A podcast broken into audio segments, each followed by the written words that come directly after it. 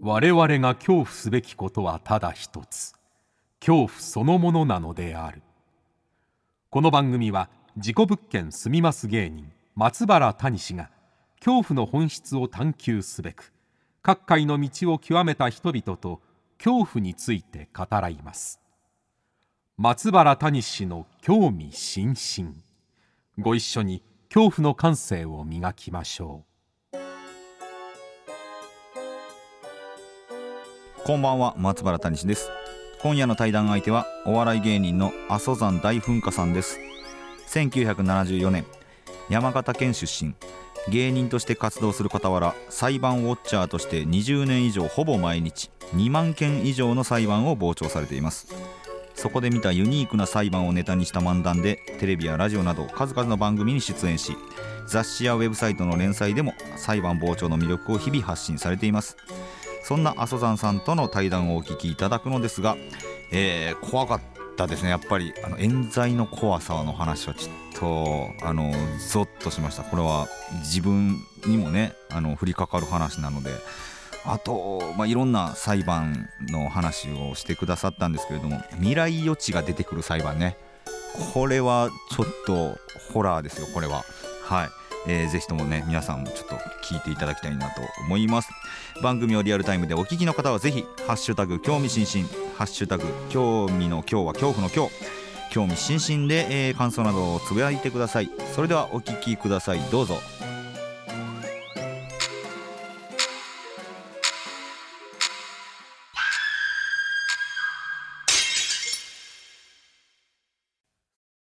はい本日はお笑い芸人、えー、阿蘇山大噴火さんにお越しいただきましたよろしくお願いしますあよろしくお願いしよまろしす。くお願いしますどうも、はいお久しぶりでございます。お久しぶりですね。はい。あのーもう何年前かは本当にちょっと思い出せないんですけど、なんか不動産のセミナーで はい。ご一緒させていただきなまんしてか、講演会みたいな、なんか営業というか、不思議なお仕事でしたけ ど、あれ不思議でしたよね。なんかみんなスーツ着たお客さんが、あ、そうですね。ね。200人くらいいらっしゃったんですかね。はいはいはいはそこで、最初に松原さんが、こう、はい物件の話をさ れて、い。そうだ。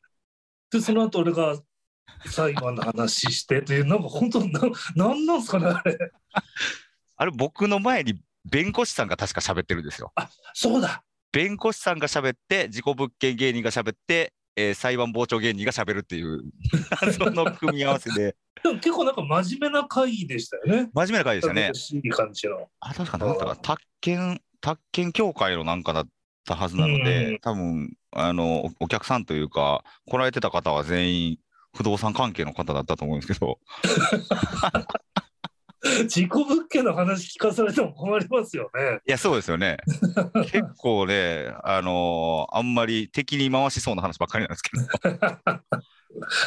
その後、阿蘇山さんは何の話してたんですかあの、裁判、フリップネタみたいな、されてましたよね。えっと、一応、なんか物件とか不動産に関係する裁判の話があったら、それ一つでもいいからあれば、あ何でもい一いつですでよみもたいいな。いからっていうこと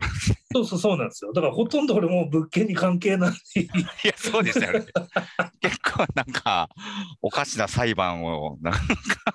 紹介されてたよう紹な介気すがするるんっでてすけいうだど、け。そんな物件にまつわる裁判って、やっぱ結構あるんですかいや、まあ物件というか、まあ不動産だから、部屋の中に侵入したとかも一応不動産関係っていうことで言ってたりとか。はい。あとは何だろう、あそうそう、不動産のサイトの連載もやってたんですよ。あの不動時やって不た動から産な。サイトの連載を、あ、そうだ、そうなんですよ。そうそうそう。なんか、こんな物件ありますよとか、いろんな人が書いてる中で、不動産に関する刑事裁判なんです。だからネガティブなことばっかり書いてるわけですネガティブなことばっかり書いてる。よ。なんであんな連載やらせてもらえてたんだろう。まあ、役に立つんですかね、その、不動産界隈の失敗をしないようにみたいなことなんですかね、そうだかいらう。な、なんだっけ、何書いたのか忘れました。例えば、アンミカさんのマネージャーさんが一回逮捕されたっていう事件があって、まあ、実名報道されたやつがあったのね。はいで、それは、アンミカさんの家に、まあ、出入り当然するので、はい。で、アンミカさんの家から宝石とかバッグを盗んだっていうああ。もちろん、まあ、く即クビになってるんですけど、はいそれを報じるところがなかったから報道してはいるんだけど、はいはいはいはいで、その裁判見て、そこに書いて、 全然部屋探しの何の参考にもならない連載だなって思いながら。不動産っていうキーワードがあればそう。つなげるみたいなあとね、なんだっけな、東京都内の、えー、と銭銭湯はい湯、銭湯で、はいなんか女風呂を盗撮してる番台の人がいた んですよ。番台がも一番やっちゃあかん立場の人ですもんうね考えられない事件じゃないですか、俺もちょっと漫画の話ですよねそれうん で、それは、えっと、ニュースにはなってないんだけど、はい坂上忍のなんか盗聴バスターみたいなやつで、それは番組ですかそうそうそう、盗聴器ここにあるぞって言ったら、その銭湯だったんですよ。で、何かと思ったら、住み込みで働いてる女の子の部屋に盗聴器仕掛けてたんですよ。うわ番頭さんが、番台の人が。で、しかも、女風呂も盗撮してたって、とんでもない事件で、えこれ知らないですねそんなニュースにはなえっと、ニュースにはなってなくて、その番組で取り上げられてて、あ番組取り上げたんだへえで、いろいろ、まあ、毎日東京地裁行ってるんで、見てたら、あれこれあの番組のやつじゃないと思 って。で、それも一応不動産関係ということで、それも書い て。不動産になるのかそれも まあ銭湯動かないですもんね そうですよね。はい、あでもいろんな事件があるんだな、一応不動そりゃ産。そうですね。毎日ありますよ。あらななんだ、本当すごいうる覚えであれなんですけど、福山雅治さんの家にコンシェルジュみたいな、ありましたね。ありましたね。あ何年前だっただろあれ、俺一回傍聴してるな。う。そうか。言われるとパッと思い出して、ああ、そうですね。そう用意しとけばよかったな。それもい不動産関係ですね。でも、コンシェルジュが入るなんてちょっと考えられないですからね。あそうですよね。うん。まあ、裁判ってもう、すべてのもう法にまつわることが集まってくるわけですから、不動産だけじゃないですよね、もちろん。主にどういう裁判が多いですか、そのまあ、毎日行かれてますよね、阿蘇山さん。はいまあ、裁判ってこうざっくり分けると刑事裁判と民事裁判に分かれるんですけれども、はい。えっと、刑事裁判ばっかり見てますね。刑事裁判ばっかり。はい、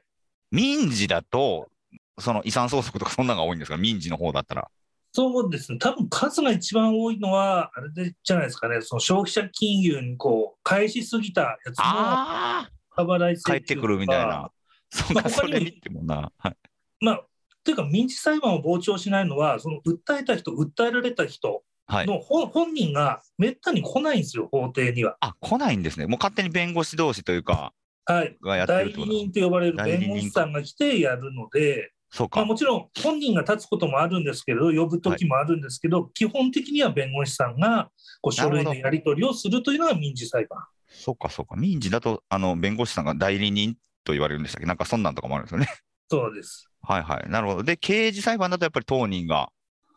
そうですね、本当にごく一部が除くですけど、基本的に警察が関与してる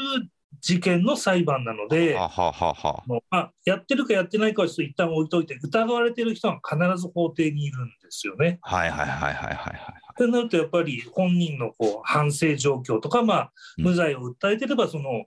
こう状況とかもがやっぱり直接聞けるというのははいはいはい。なかなか見応えはありますよね。なるほどな。も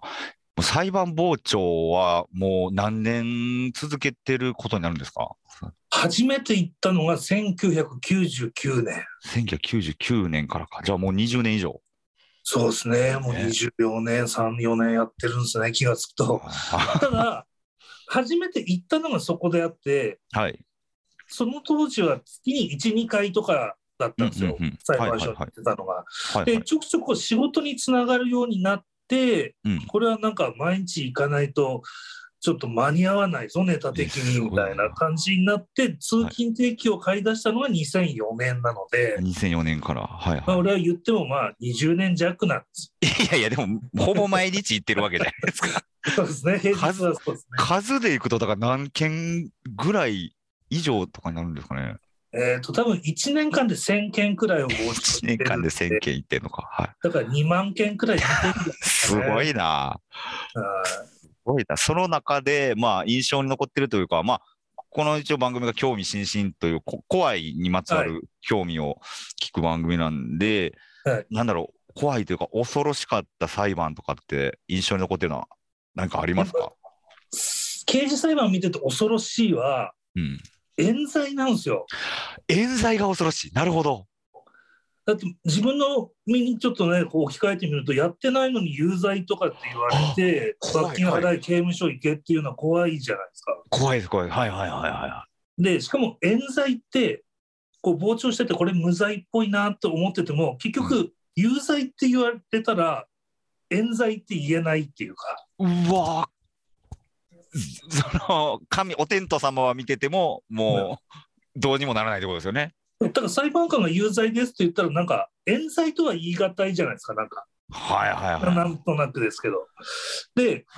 これ、無罪っぽいなみたいな裁判はいくつか見てるんですけど、その中でもものすごい印象的なのは、はい、東京の新宿歌舞伎町にですね、今、ゴジラタワーっていう、あありますね。東はい宝のビルが建ってるんですけど、映画館があって、東宝シネマ、そこが建つ前に、うんまだ新宿駒劇場っていう、演歌歌手がよく、なんか長いロング公演とかやってた、はいまあ歌舞伎町を代表する劇場があったんですけど、はいそこの前の通路でですね、だから今から10年ちょい前の事件なんですけど、はい夜中に被告人が20代の男の人なんですけど、はい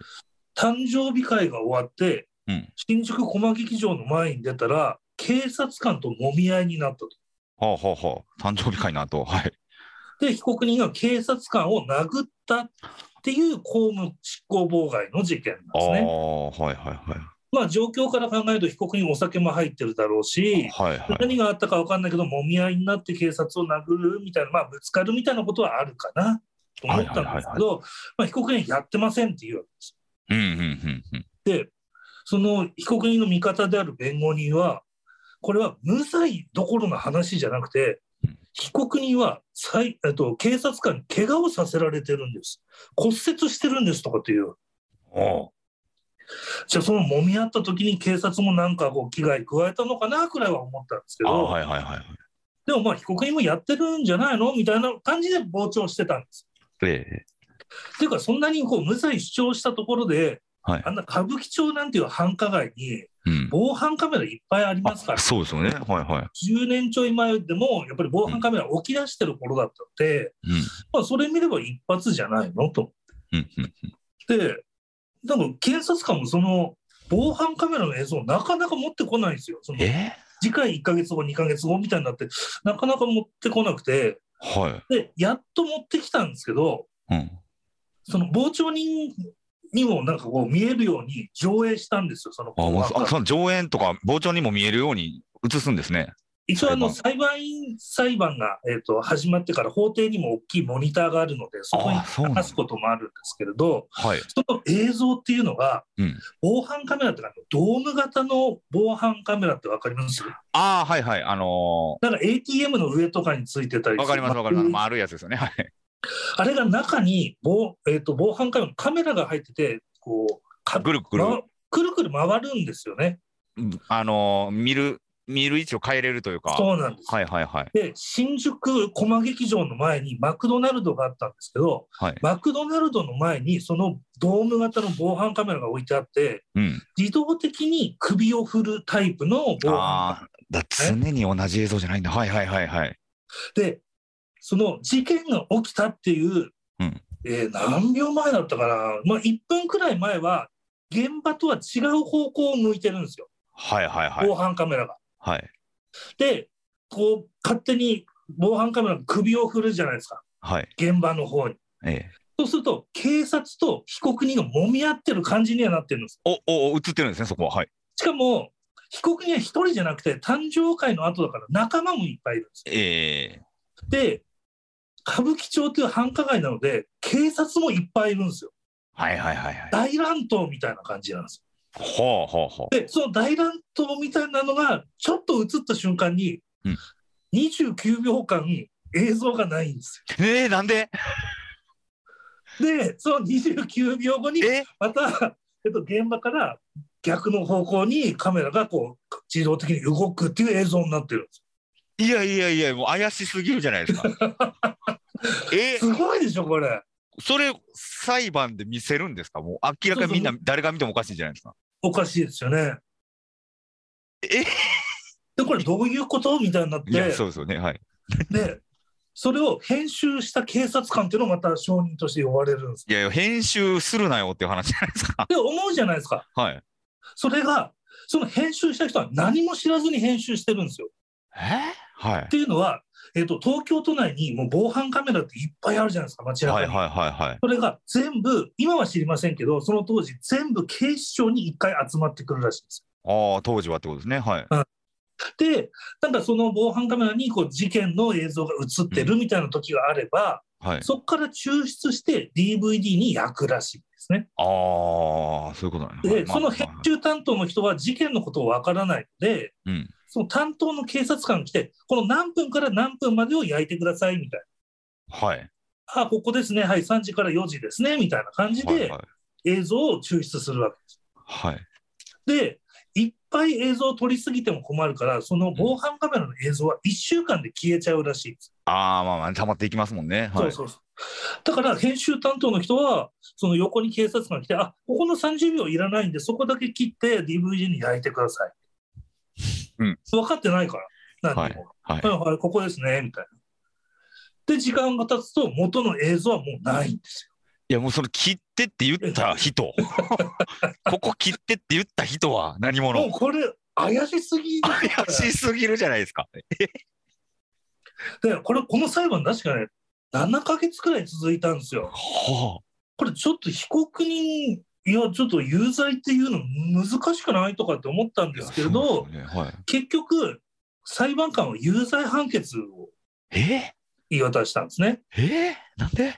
というのも、その大乱闘になったから、周りに警察官いっぱいいるじゃないですか。はその警察官も目撃者っていうことです、法い。廷いにはやいやいや、で警察側やんか。そうなんですけど、一番近いところにいたら目撃者だっていうことで、はい。その被告人がこう警察官殴った時にこう警棒、帽子がこう飛びましたよとか、そはのい。時持ってたファインダーが落ちましたよみたいなのをみんなこう同じような感じで目撃してるんですよはい。で結局そういうのも積み重ねて証拠を積み重ねて有罪判決になったんですね。うえでこれ俺個人的にも納得いかんなと思って、まあ、被告人ともちょっともう毎回見に行ってたってこともあってあもう顔見知りになってるんですそうそうそうメールでやり取りとかしてあもうメールでやり取りしてるぐらい なんだ。納得いかないですねみたいな感じになってたらはい被。告人やっぱりこれ控訴しますとああ。は納得いかない東京高裁に持っていきますといはい。そしたら被告人の友達がすごくて、はいその誕生会に一緒にいた人もやっぱり被告人は殴ってないんだと。うん、それどころか転ばされて、怪我を負わされてるんだと、あ被告人側が、はい。はい被害者なのにっていうのが、やっぱ友達としても納得いってなくて、はい。なんかどこで見たのか知らないですけど、実はナックルズってあるじゃないですか、ありますね。はい。ああいう雑誌って、警視庁24時というか、歌舞伎町24時みたあいな、おお、ね、フルカラーで載ってますね、あれ。だから歌舞伎町のなんかとんでもない風景の写真がいっぱいグラビアで載ってるっていう。はいなんなんですかねなんかキャバキャバ嬢の人が酔っ払ってなんか下着姿でパ出ンてチたラりとか映像とか、あ画像がよう見、よう映しでてなますんかね。けん喧嘩してるなんかサラリーマンがいるとか,、はいはい。血な出しんかいてるとろかんね。な写真がありますけれども、はいその雑誌を友達がペラペラってめくってたら、うん被告人と警察官の大乱闘の写真が載ってたらしいです。えあれこれってあの日のやつじゃない捉えてるんだ。はいはいはいはい。でこれは編集部に行けば他の写真もあるんじゃないかなんかずっと張ってて、あ、なんか起きたって言って、た撮ってたと。そその、えー、とちなみにそのカメラマンはずっとその歌舞伎町にいていろんな写真を撮って雑誌社に送ってるあ、人ななんるほでど。あ、その中に、その乱闘のシーンがあったと。おお。で友達はその友達まあ被告人と弁護士ですけども、はい編集部に行ってで他の写真見せてもらったら、はい被告人殴られてるとこ一切なくて足かけられて、はいその怪我させられてる写真も写ってたんですよあったんだ。おお。それどころじゃなくてその警察官目撃者だって言って法廷に来て、被告人が殴ってた状況を喋ってたじゃないですか、はい今まはいはいはいで。目撃者何人かが、はいはい。それ一個も出てこないですよ写 真に。だから法廷に来た警察官みんな口裏合わせで同じ状況を喋っいてたや、そうですよね。そうです。でしかももっとすごいのが当時その、はい新宿駒劇場ってこう家出の人たちが今東横って呼ばれてるあ場所東横キッズですねはい東横キッズみたいなのがまあ10年前もいて、うんその家出した少年とか少女とかいたんですけども、はいその家出した女の子2人がその乱闘を目撃してたっていうおおそれそいつを見つけてきたんですよまた弁護士すがごいな友達だから歌舞伎町ですごいビラをまいたらしいですねこの事件見てませんかみたいな。ああまあまあずっといますもんね東横の人らとかそしたはらそれを見つけて、うんその被告人全く殴ってなかったよみたいなことなんですよ。ああそれで初公判から1年ちょい経って無罪判決が出る、あ無罪出たんだそいやよかったはう無罪が出るとやっと冤罪って言えるじゃないですか、いはいはいはいはいだからもう無罪判決は出ないとずっとこの人有罪ですから怖いな怖いですよねえその警察口裏合わせてた警察は罪じゃないけどなんか問われないんですかうーんでも見たって言い言い張ってるんだその辺もやもやしますよねそのあと防犯カメラのうまく編う集ましたくや編集つとかねしてるのとかもうこんなんあるんですねだから警察がそう防犯カメラをいいように使うパターンもあるんだなと思って、これは相当怖いですよ。裁判怖いな怖いですよ。てかやっぱ人間が怖いですねそんな事実をねじ曲げるいや、この勘違いとか、こういろいろあるんですけど、あるかもしれないですけどはいこれに関してはやっぱり警察がちょっとね、みんなでこうグルになってるという怖さはありまあます。客観的に見てそう捉えれますよねうん。怖いなあいやちょっとそういうのが阿蘇山さんが見てきた中でまあ、はい氷山の一角じゃないですけどまあ似たようなじこともいろいろあったってことですよね、はい。怖いなあ、まあ、この中でまあちょっとななければないで全然いいんですけど、はい幽霊の仕業であるとかうんちょっとなんだろうち超常現象的なものが裁判に入り込む話とかってあったりしますかこれ幽霊はまあちょっとないんですけど、はい超常現象っていうか、なんかちょっとものすごい変わったやつ、あはいでも聞かれるなと思って、そう古いノートをあ、ありがとうはござしいまてす。きてたら、2010年なんですけど、はいまあ、仕事でどっか行った時に、ついでにその地元の裁判所に寄るっていうことは必ずやってて、はい。名古屋地裁で見た裁判なんですけど、はい。正直、事件とかちょっと関係ないんですよ。事件とは関係ない。はい。しかもこれ、第何回後半に、2回か3回なので、どんな事件かも詳細はよく分かってなくて、うんうん、うん。もう流れとかもよく分かんないですけども、罪名が傷害と強姦なんですね。はい。はでい。事件の内容よく分かんなくて、うんなんか被告人は男なんですけど多う分ん自分の娘になんか殴ったりとか、あ母性あ。犯罪やったみたいな感じらしいんですよ。はいはい。ということで法廷にはですね、うん奥さんがやってきたんですね被害者でもあるから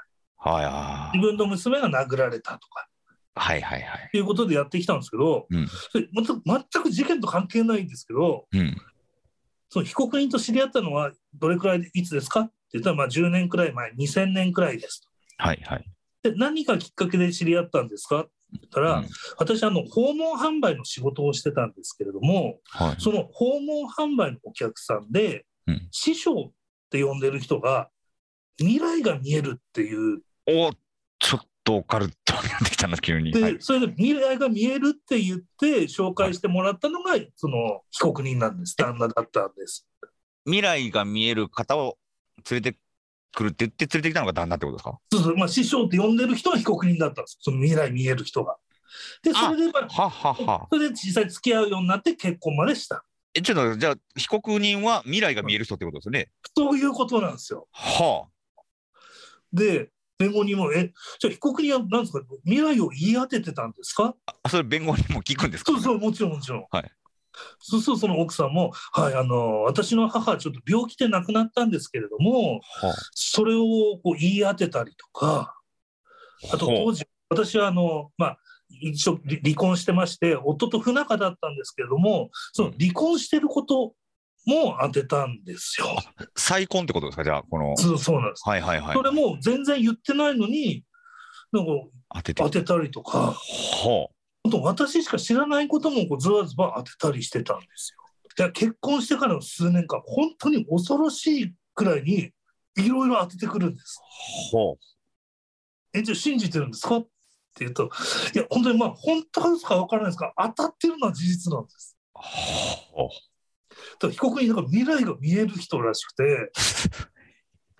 あはいでも弁護人がじゃあそのいっぱい当てたって具体的に何なんですかっむちゃくちゃ興味持ってるじゃないですか弁護人てだってもう事件関係なくちょっとそれ興味ありますよねやっぱり。はいはい、まあ、確かに興味はあるはいそうすると奥さんは、うんえっとその娘に対してうん俺の言うことを聞かないと3か月以内に事故に遭うぞやばっいて脅してたんです。娘というのはつまり前の旦那との子供ってことですよねだから今回の被害者でもある娘さんってことですよね。あはあはだからこうやってなんかこう脅迫してるうちにこう殴ったりしたとかしてたのかなっていう感じですけど。とにかく3ヶ月以内に事故に遭うということ聞かなければ。そしたら本当に事故に遭ってしまあっ。ったたんだうんえー、何それで、今度は息子にも、次はお前の番だ、1ヶ月以内だあって旦那が言ったら、本当に1ヶ月後に事故に遭ったんです。ええあとは、あの旦那の母親なんですけれども、はい九州であの先日、台風の被害があったんですけれども、うんそこでちょっとお母さんいなくなっちゃって、もう村中で探したんですけど、本当に見つからなくて。でもう旦那が、ちょっと、これは土管の中がおかしいから、土管を探せって言ったら、土管、土管の中で遺体で見つかったんです。えすごいなちょっと待って被告人本物やなじゃあこれだからなんかもう、事件とかじゃなくて、な事件何これって。 何この話で、なんでその被告人は未来が見えるようになったって言ってましたかあもうもうむちゃくちゃ興味聞きたいこと聞いてくれてるなはい建築の仕事をずっとしてたらしいんですけど、被告人は。はいある時建築現場で10階から降りて落ちてしまって事故ではいで背骨を折ってしまったらしいんですね。はいでその時こう当然病院に運ばれて、うんその時になんか猿が見えたらしいです。猿が見えたははいで旦那が言うにはその猿が孫悟空であっい孫悟空なた、んですねは孫い悟空だったと。はいでその孫悟空が人のために生きるなら生かしてやろうって言ったらしい。猿が。でその時になんか仏様が見えてはいそれから未来が見えるようになったすごいなこれ裁判所のでのかあの話ですよね そうなんですよだから事件そのものでもないしその被害者でもある奥さんがこういうことを言ってるんですよああこれでも人のためにもう生きてないですよねこの娘にひどいことしてまあこの事件に関してはねはいでもそこから見え出したとそうなんですこれでもすごいだから旦那はその未来が見えるからって言って娘とか息子になんか言うこと聞けとかはい高圧的に当たってきてで奥さんにもやっぱり高圧的にお前なんか言うこと聞かないと悪いこと起こるぞとか言ってたらしいんですよ。いや、これは、なんだこの話は。だから、うん未来が見える力を利用した家庭内暴力なんですよ。ああ、そうか。全然、ちょっと、孫悟空が思ってた通りになってないですね、これは。いや、その僕はちょっと分かんないんですけど、 はいだから弁護人も、今も被告人の力って怖いですかって言っても怖いですっていう話をしてたんで、だから奥さんもビクビクしてるんですよ。怖っねまあ、だからこの前後が分かんないから、どんない事や、件そうですね。か分かんないですけど、あそんな人いるんだなと。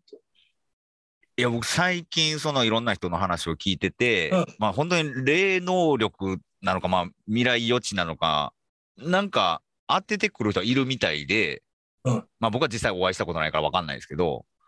で、その人が、いい人とは限らないっていう話をよく聞くんですよ。ああ、なんか勝手にそういう能力持ってる人、いい人っぽいですもんね。いい人っぽいじゃないですか。人のために役立てようとか、ね、社会のためにって思うけど、全然自分のために欲望を満たしてる人いっぱいおんねやなっていうのを最近聞いたとこだったんで、うんそれがちゃんと裁判にでも出てくるっていうのが、そう。すごいなああと、あの、あれなんですよ、その、大怪我したら、霊感つくみたいなのも結構あるあるで、あ、そうなんですか。幽霊見えるだったりとか、はあと、それこそ、超能力的、テレパシー的なの使える人が、うん結構幼少期に病気になってたりとか、大怪我してたりっていうパターンが多くて、い。えー、なんか、それにも当てはまるかな。そうですね。すごい孫悟空が出てくるのは初のパターンか孫悟空は初かもですね。で興味深いのは、あの、抗がん剤ってあるじゃないですか。も。はい。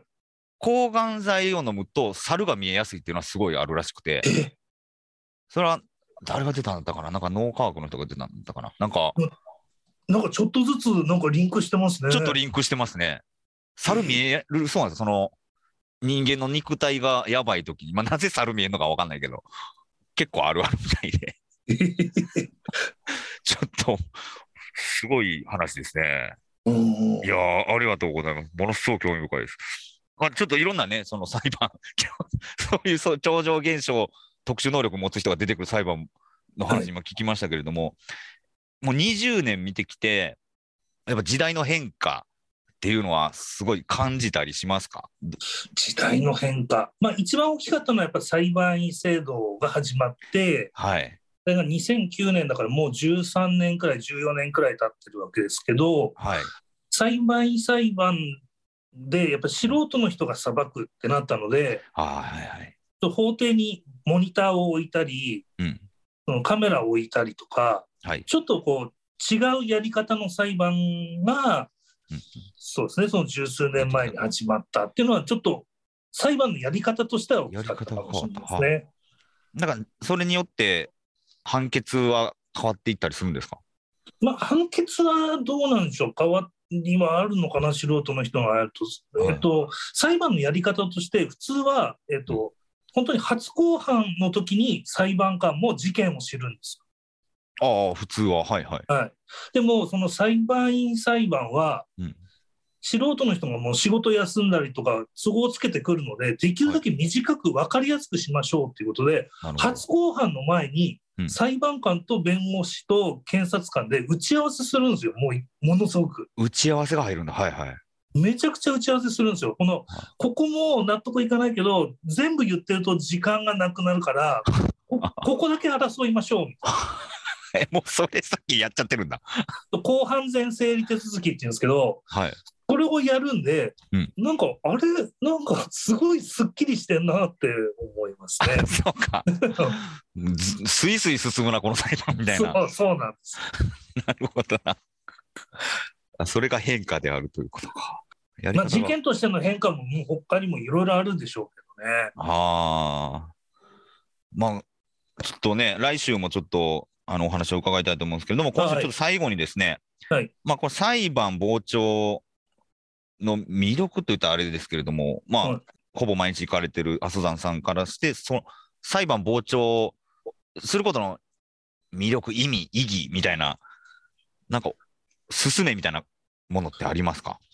魅力か魅力はでもやっぱり現場に行かないとわからない法廷に行かないとわからないことは多いなと思いますしうんうんうん。特に報道された事件とか本当にごく一部なんですよね。はあ、はあはあはだから新聞とかニュースとかネットニュースとかで話題になった時はみんなあれ変だとかええ残念だとかって言うんですけど、はい実際裁判で被告人が語るところはみんな興味ないっていうか、そうですよね。そのニュースの後どうなったかみんな知らないこと多いで本すよ当ね。みんななんか話の種にしかしてないなとかっていうのは感じるんですけど、はい。でも裁判を見る意義ってやっぱりあって、あ見る意義っていうか、公開してる意味はあって、はい。裁判所ってインチキしてませんよっていうことで公開してるわけですよね。ああ、インチキしてませんを、のアアピールじゃないけど、でも分か実ってもらうって際ことですね。はい。でも実際傍聴席ゼロ人なんて法廷はいっぱいあるわけで。そうか、誰も見てない裁判はいっぱいあるんだ、もち ろん。そうだから俺が傍聴に一人だとちょっと出ちゃいけないのかなって いうあちょっと気使う。あ、分かるな。あの、店入って、あ、一人か、ちょっと、一杯か二杯は飲まなあかんな、みたいな。それそれに近感いじですかよもしれね。 なるほどな。ああ、なるないほだど。から、えっと、その司法がちゃんとやってるよっていう監視なんですよね、傍聴っていうのは監視なんだな。はあ、はあはあはあはあ、まあ、大げさに言うとですけどね。はいはいはいはい。これ一般の人でももちろん見れるわけですよね。そのき気軽にと言っていいのかわかんないですけれども。そのごくごく一部、その傍聴券が必要な裁判はありますけど、基本的にははい。もう誰が行っても OK。なるほど。ただ、傍聴席は、えっと、立ち見禁止なので、はい。座席に限りがあるっていうことなんですね。ああ、じゃあ、そっか。い席いっぱいだったらもう入れませんよ。はい、早いもん勝ちっていうことです、ね。早いもん勝ち。なるほどな。ぜひとも、 ちょっとまあ、裁判はいろんな人が見た方がいいっていうことですもんね。だと思うんですけどね。あーはい。ということで、えっと、あの、告知の方を、お、お口あ。のはい、していただいてもいいでしょうか。はい。今月1月27日金曜日なんですけれども、はい午後7時30分から大阪のですね、肥後橋アワーズルームで、阿蘇山大噴火の裁判の話2023っていうライブをやります。ああ。7時半からもうたっぷり2時間ぐらい裁判のお話を2。時間くらいですね、私一人で裁判の話をするっていう、本当にもう物好きしか集まらないライブですね。ぜひそこでしか聞けない話たくさんあると思いますので、はい、はい、皆さん行っていただきたいなと思はいまい、おす。願いします。はい、ということで、えー本日は阿蘇山大噴火さんにお越しいただきました。来週もよろしくお願いします。はい、よろしくお願いします。どうもありがとうございました。